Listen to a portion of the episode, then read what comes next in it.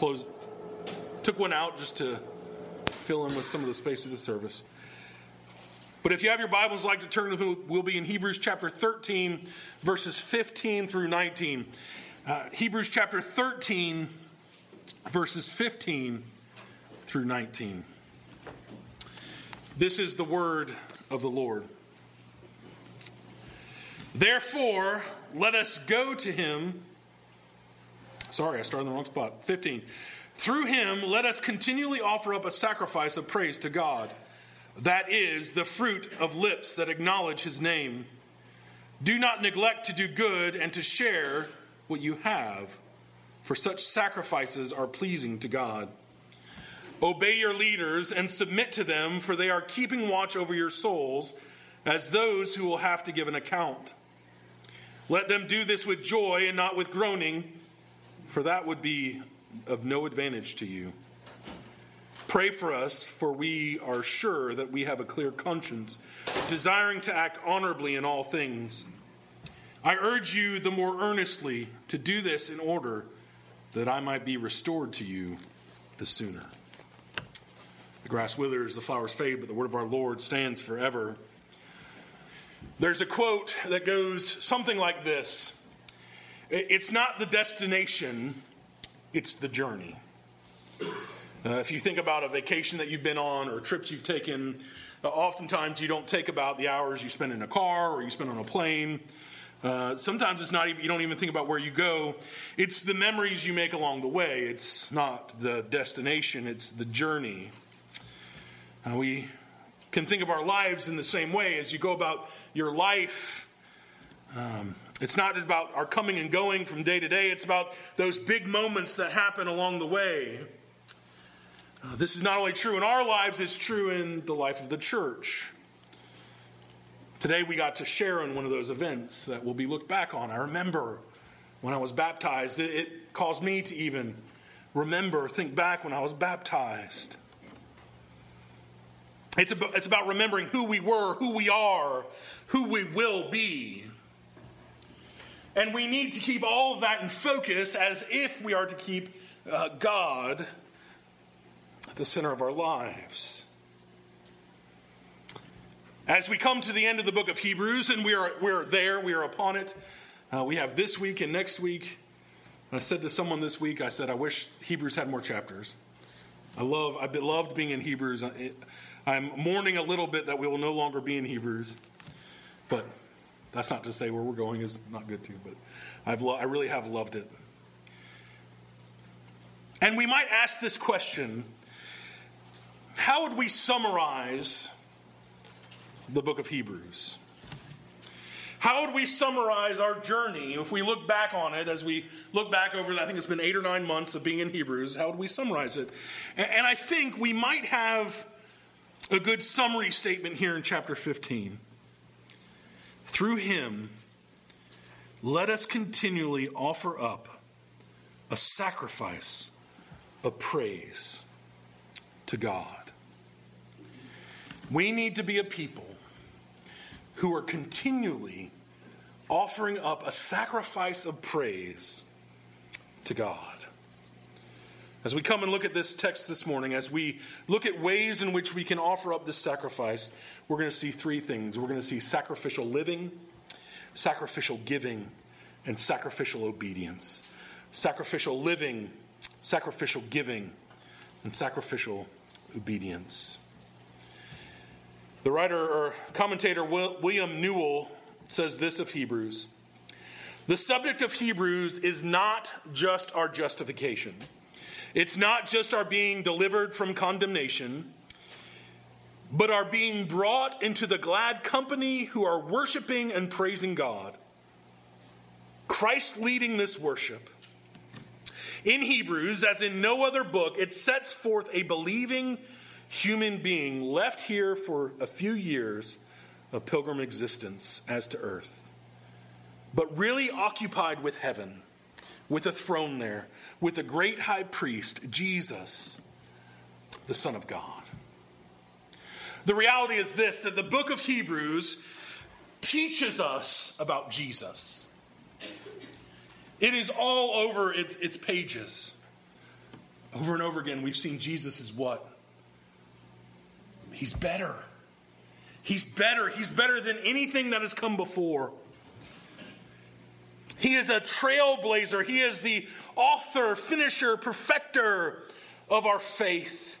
He is the one who has removed every obstacle, who has satisfied every requirement. He is the one who brings us into the presence of God. And as we look back on our journey, we've seen many great things. Many, we've seen the progression of the argument. We could go back to chapters 3 and 4, where it says, Don't be like Israel, Israel who rebelled and turned from God. We could go to chapter 6 and see that the covenant that God has made with his people is anchored in heaven, it is secured by Jesus. We could go to chapter 9 that talks about how in the Old Testament we see division, but that Jesus opened the way so that we could draw near to God. And because of all this, we are to offer up a sacrifice, a continual sacrifice of praise.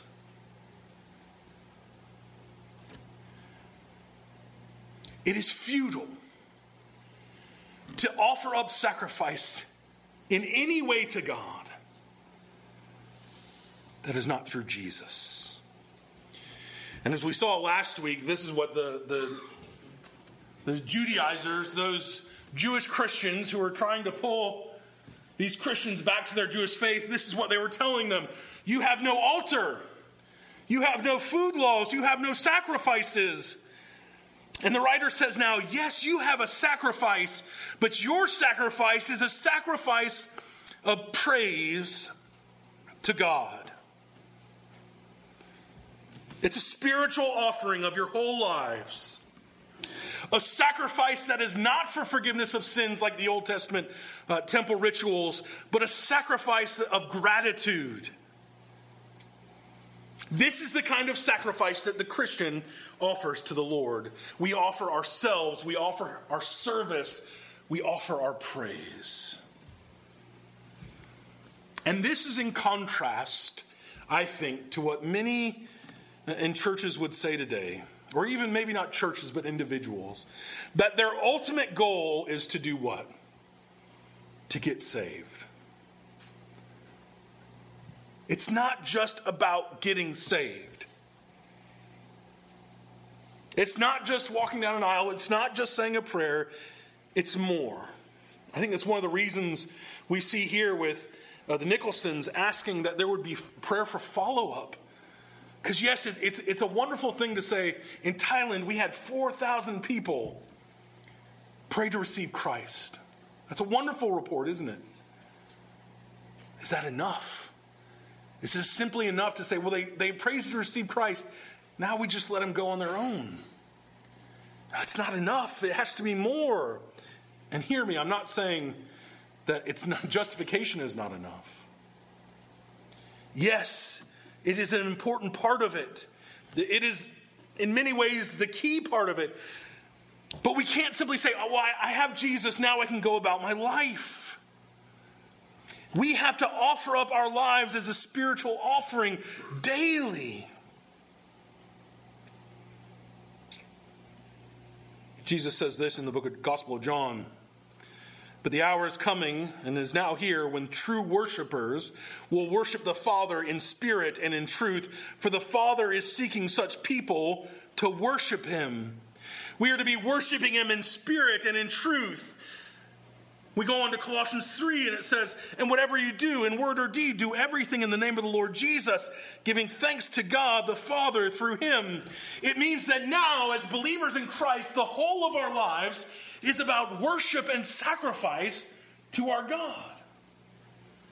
Do we have lives that are characterized by the daily worship and sacrifice of our God? Sometimes I think we can compartmentalize our lives. It's, it's very easy to reserve church for Sundays and maybe Wednesdays. That's not what the writer of, of, the, of, Hebrews here, or even the writers of the whole of the New Testament, are saying. What they're saying is no matter what you do, be you a, a car mechanic, be you a, a physician, uh, be you a, a waiter or waitress, whatever you do is to be an offer of sacrifice and praise to God. He goes on to give us another example. The fruit of our lips. So we are to act, we are to offer up sacrifice of praise to God. That is the fruit of our lips that acknowledge his name. It becomes about what we do, it also becomes about what we say. Our whole manner of speaking. All that we do with our mouth either confesses or denies his name. Uh, the tongue is a, is a weapon, as we see in Scripture. Matthew 12 34, you brood of vipers, how can you speak good when you are evil? For out of the abundance of the heart, the mouth speaks. Our lips should indicate what our lives are. And, and it's not, I think sometimes we can hear this and we go, oh, what he's talking about is whether I swear or not. That's not what I'm talking about. Because we, and it's part of it, but that's not the point. Because we can very easily, we can put our list of swear words over here and we can say, well, I don't say those swear words, so I'm good to go, right? No. Uh, because there's no really difference between using one of those swear words and looking at someone saying, that guy's an idiot. That guy's stupid. That guy's a jerk. It's out of the abundance of our heart that the mouth speaks. I find it so funny because oftentimes when we become Christians, we may change our language, the, the, the, words, the actual words we use, but we don't really change the things we say, right? So, whereas before we may have said, uh, the D word, we now may say, darn it. Is the heart different? We may say things like, you hear all kinds of things. Shoot a monkey.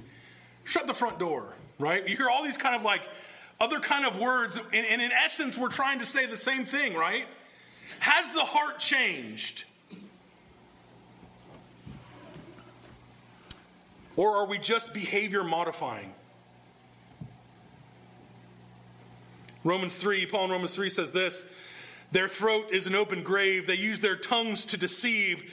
The venom of asps is under their lips. Their mouth is full of curses and bitterness. James about the tongue says, And the tongue is a fire, a, a world of unrighteousness. The tongue is set among our members, staining the whole body, setting the fire, the entire course of life, and set on fire by hell. But no human being can tame the tongue. It is a restless evil full of deadly poison. Words are powerful weapons, but they're also powerful instruments of blessing and worship. We need to sacrifice our lips, the fruit of our lips, to God. And really, what it is, is a sacrifice of heart. The whole point is that we change the way we're speaking so we're no longer gossiping. We're not, no longer coarse joking. We're no longer cursing and complaining. We rid ourselves of these things. We rid ourselves of them. Not because it's the thing that, that earns our salvation. It's not the thing that justifies us, but it's the mark of a life that is lived and is changed after Him. Our life is different. We make way for encouraging, edifying, wise, and God praising words. Are you living, those who are in Christ, are you living sacrificially? I think we tend to use this word as a negative, right? Oh, you're asking me to give up something. That's what it means to sacrifice, right? I got to give something up. I don't like giving things up. We tend to focus on the negative. It's not simply things that we're giving up. We're to offer something to God, worship, praise ourselves. And this doesn't mean that it won't cost us something. Sometimes it will cost us. Sometimes we give of our money, sometimes we give of our effort. But the point is this it's moving from one life to the other because that's what's actually already true in you. You were one person and now you're another.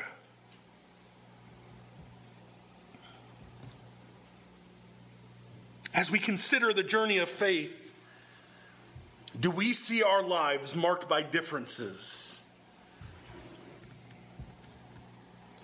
Are we giving up that which is important to us for that which is better? He goes on to talk about sacrificial giving. Do not neglect to do good and to share what you have, for such sacrifices are pleasing to God. I have successfully, in my seven years of being in the pulpit, never once did a stewardship Sunday. I'm very proud of that fact. I've often said, well, if the text talks about it, we'll talk about it. Well, the text is talking about it. Not in the sense that it doesn't really talk about the tithe here, but it does talk about sacrificially giving. Sacrificially giving what you have. Now, the reality is, is that this text doesn't specifically say money, does it? It says, give what you have, give of yourselves. Are we giving of ourselves sacrificially of the things that we have? Are we eagerly acting kind for others? Are we working for their spiritual and immediate benefit? Oftentimes, when we talk about giving, we link it to money.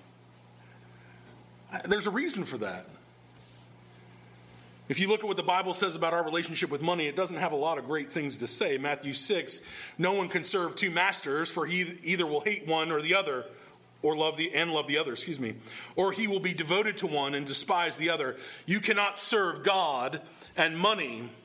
James again says, Religion is pure and undefiled before God. The Father is this to visit orphans and widows in their affliction, and to keep oneself unstained from the world. If we are going to live faithfully before God, we have to uh, worship and follow only one God, and that is the God of heaven, not the God in our wallet. But as James says, we need to do more than this. Are we visiting the orphans and widows in their affliction? Are we keeping ourselves unstained from the world? Oftentimes, when I pray as we do the offering, uh, I'll say something to this, to this end. Uh, we offer up our, our, our time, our talents, our money. We are to be offering up of ourselves, of all that we have, as an act of sacrifice that is pleasing to God. Material wealth is something that we all struggle with. I think I can, with pretty good certainty, say that the majority, if not all of this room, struggles with material wealth. I think the reason for this is that when you consider even the poorest of us in this room uh, against the rest of the world, we are very rich, we are very affluent, we are very wealthy. And we have to be very careful that we are not trying to serve two masters. We are to be different. It's not a change that we hope earns us something, but it's a change that is a reflection of what has already been given. Since you have been made different, you must live different. I think sometimes not only money, but we we tend to put a big restriction on, on our time, right? We come with the assumption that my time is valuable. Justify me giving you my time. And if I don't see the value in it, I'm not going to do it. The problem is that sometimes we look at the gospel, we look at our response to the gospel as a, as a zero sum game right? What is? What is a zero sum game? That means that you someone puts in and someone gets out, and it's always equal. This is not what the gospel is. This is not what gospel ministry looks like. It's not what the work of the gospel looks like. Sometimes we labor for the sake of labor and we get nothing out of it. Are you willing to serve and get nothing in return? Again, being reminded of why.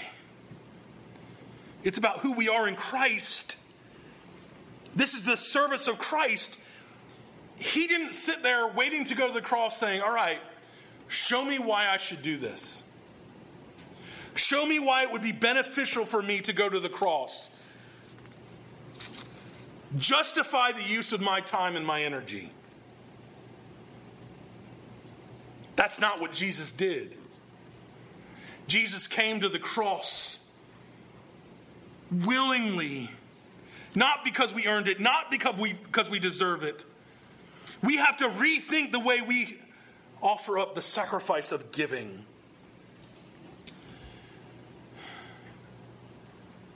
But then he ends here with the sacrifice of obedience. Obey your leaders and submit to them, for they are keeping watch over your souls. So I guess I get to do a, a giving sermon and then also tell you that you have to obey your leaders in the same time. Um, two of those fun ones that you love to be able to do. But he says it here you, when we talk about sacrifice, it's about obeying your leaders. It, it ends with an exhortation submit to the spiritual leaders established in the church. I, love what he says in verse 16 pray for us. It's one of the great, I, I love that we've added uh, deacons and elders to be praying for each week. They need your prayers as they seek to, to faithfully lead you. You are to submit to leaders in the church. And submission in a self reliant culture like our own is not a popular topic. And yet he puts it here as an element of our sacrifice of worship to God. And so he says in 17, obey and submit. Obey and submit. Obey receiving the teaching given by spiritual leaders. Submit, yield to the proper authority given by God to these leaders.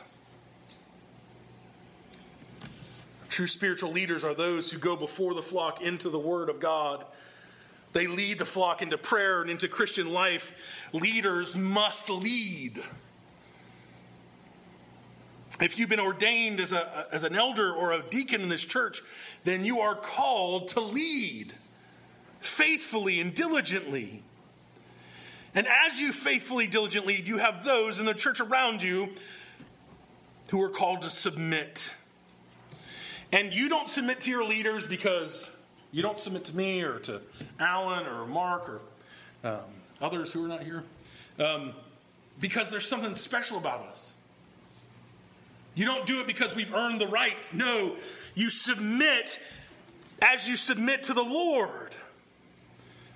Paul tells us in Ephesians 4 and he gave, that is God, the apostles, the prophets, the evangelists, the shepherds, and the teachers to equip the saints for the work of ministry, for building up the body of Christ. All of these leaders of the church come from God. It is a spiritual work they're doing. And they're tasked with two things, and he kind of goes over these pretty quickly, but they're two very big things. They're watching over your souls, and they'll give an account. There is a lot in those two statements. The first thing that it says there is that leaders are to watch over your souls. That means that the leaders God has given you in the church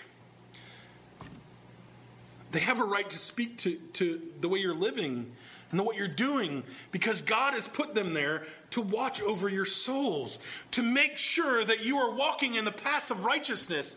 If, if you claim Christ as your own, if you uh, have come into a, a faithful understanding of who He is, that's one of the things, see if I can find it here in my Bible, we did this morning. Of course, I'm not going to be able to find it now uh, as we asked these questions of, of new members. And we came and we, we asked these things. It says, Uh, the first, I think, three or four have to do with your relationship to Christ. Uh, do you rely and rest on Jesus? Do you acknowledge yourself to be a sinner? But the last few have to do with how they come before the church. Do you acknowledge that, or, or do you promise to promote the purity and peace of the church, to submit uh, to the leaders of the church? It's saying, look, I'm in Christ now.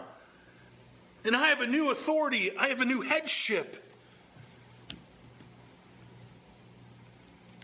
And if that's a hard end, look at the other end of that. Oh, by the way, leaders, you will give an account for the way that you have looked over the souls of those of God has put in your pit, in your in your plate, in your path. Excuse me. They will give an account to God for the way in which they have led you. But he goes on and he says something really practical here. Let them do this with joy and not with groaning, for that would be of no advantage to you. He says, in essence, make it a joy to be led. If it's not a joy for your, for your leaders to lead you, if they approach the leading with groaning, it's not, of an, it's not advantageous for you.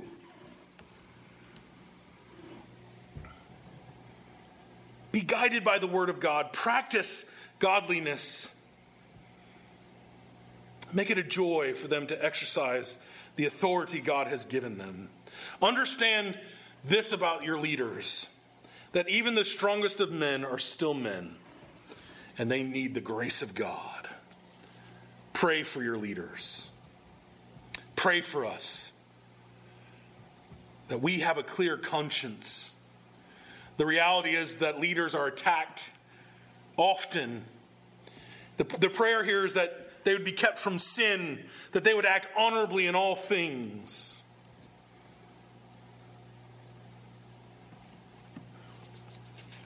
But the reality is that wherever the church is strong, where it stands firm, there you find, oftentimes, you'll find godly biblical leaders. But you're going to have leaders who struggle we must gladly hear and be taught by them, believe and put into practice, committing to them to God through prayer.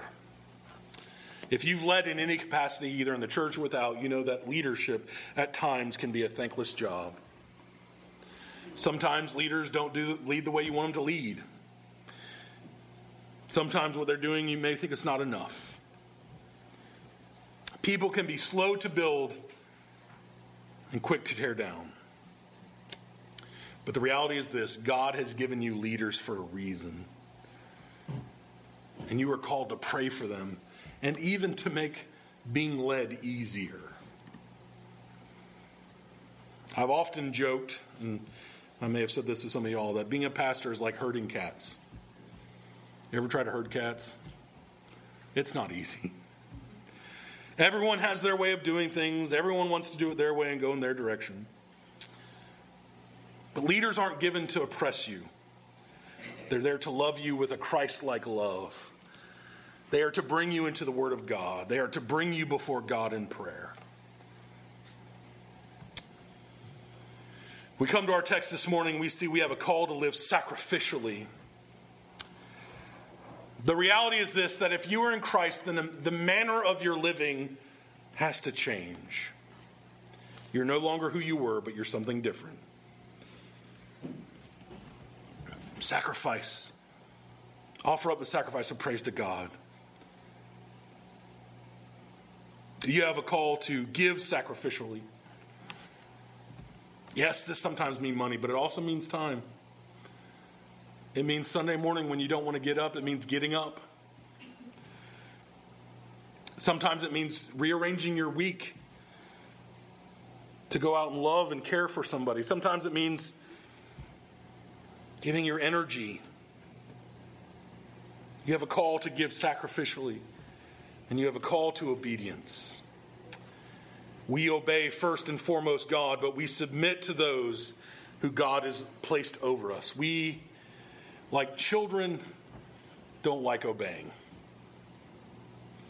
Have you, if you've had kids, have you ever uttered these words? Why won't you just obey? Just obey. I know that my parents oftentimes have uttered that to me.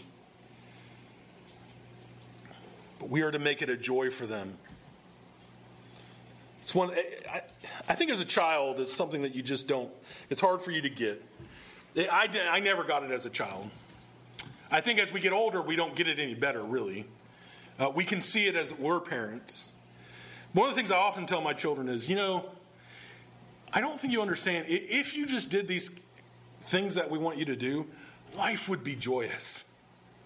We would have so much more time and energy and effort to do other things if we didn't spend all our time just continually having to correct these things. Make it a joy for your leaders to lead. And lift them up in prayer. I, I can't stress this last one enough. Your leaders need your prayer. I need your prayer. Pray for us. Pray for us daily. And, and you don't have to just pray for your elder or deacon of the week. You can pray for all of them. We don't have very many. Daily pray for them. Lift them up in prayer.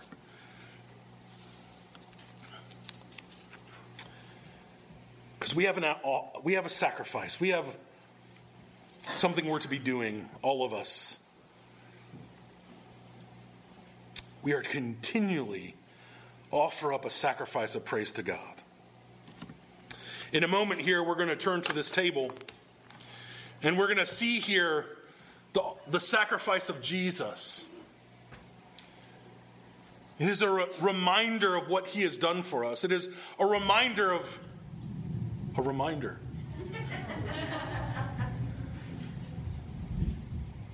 Of the blood of Jesus, of his body broken for us. It's, it's, it's a reminder not of what we've earned, because all of what we talk today is not about what we earn. It's a reminder that Jesus, Jesus in his blood and in his body, has secured for us life in him, access to the Father. And therefore, he enables us to af- offer up a sacrifice of praise. So as we come now, let us uh, pray as we finish here, as even, even as we prepare our hearts for the Lord's table. Let's pray. Heavenly Father, we now come and we do thank you for your word. We thank you for the message that is set here before us. Oh, Father, would we daily find ways that we can offer up our lives as, a, as an offering to you? Would you be with us even now as we prepare for this table? That we would be renewed and refreshed in your spirit. We ask and pray in Jesus' holy name. Amen. Please stay.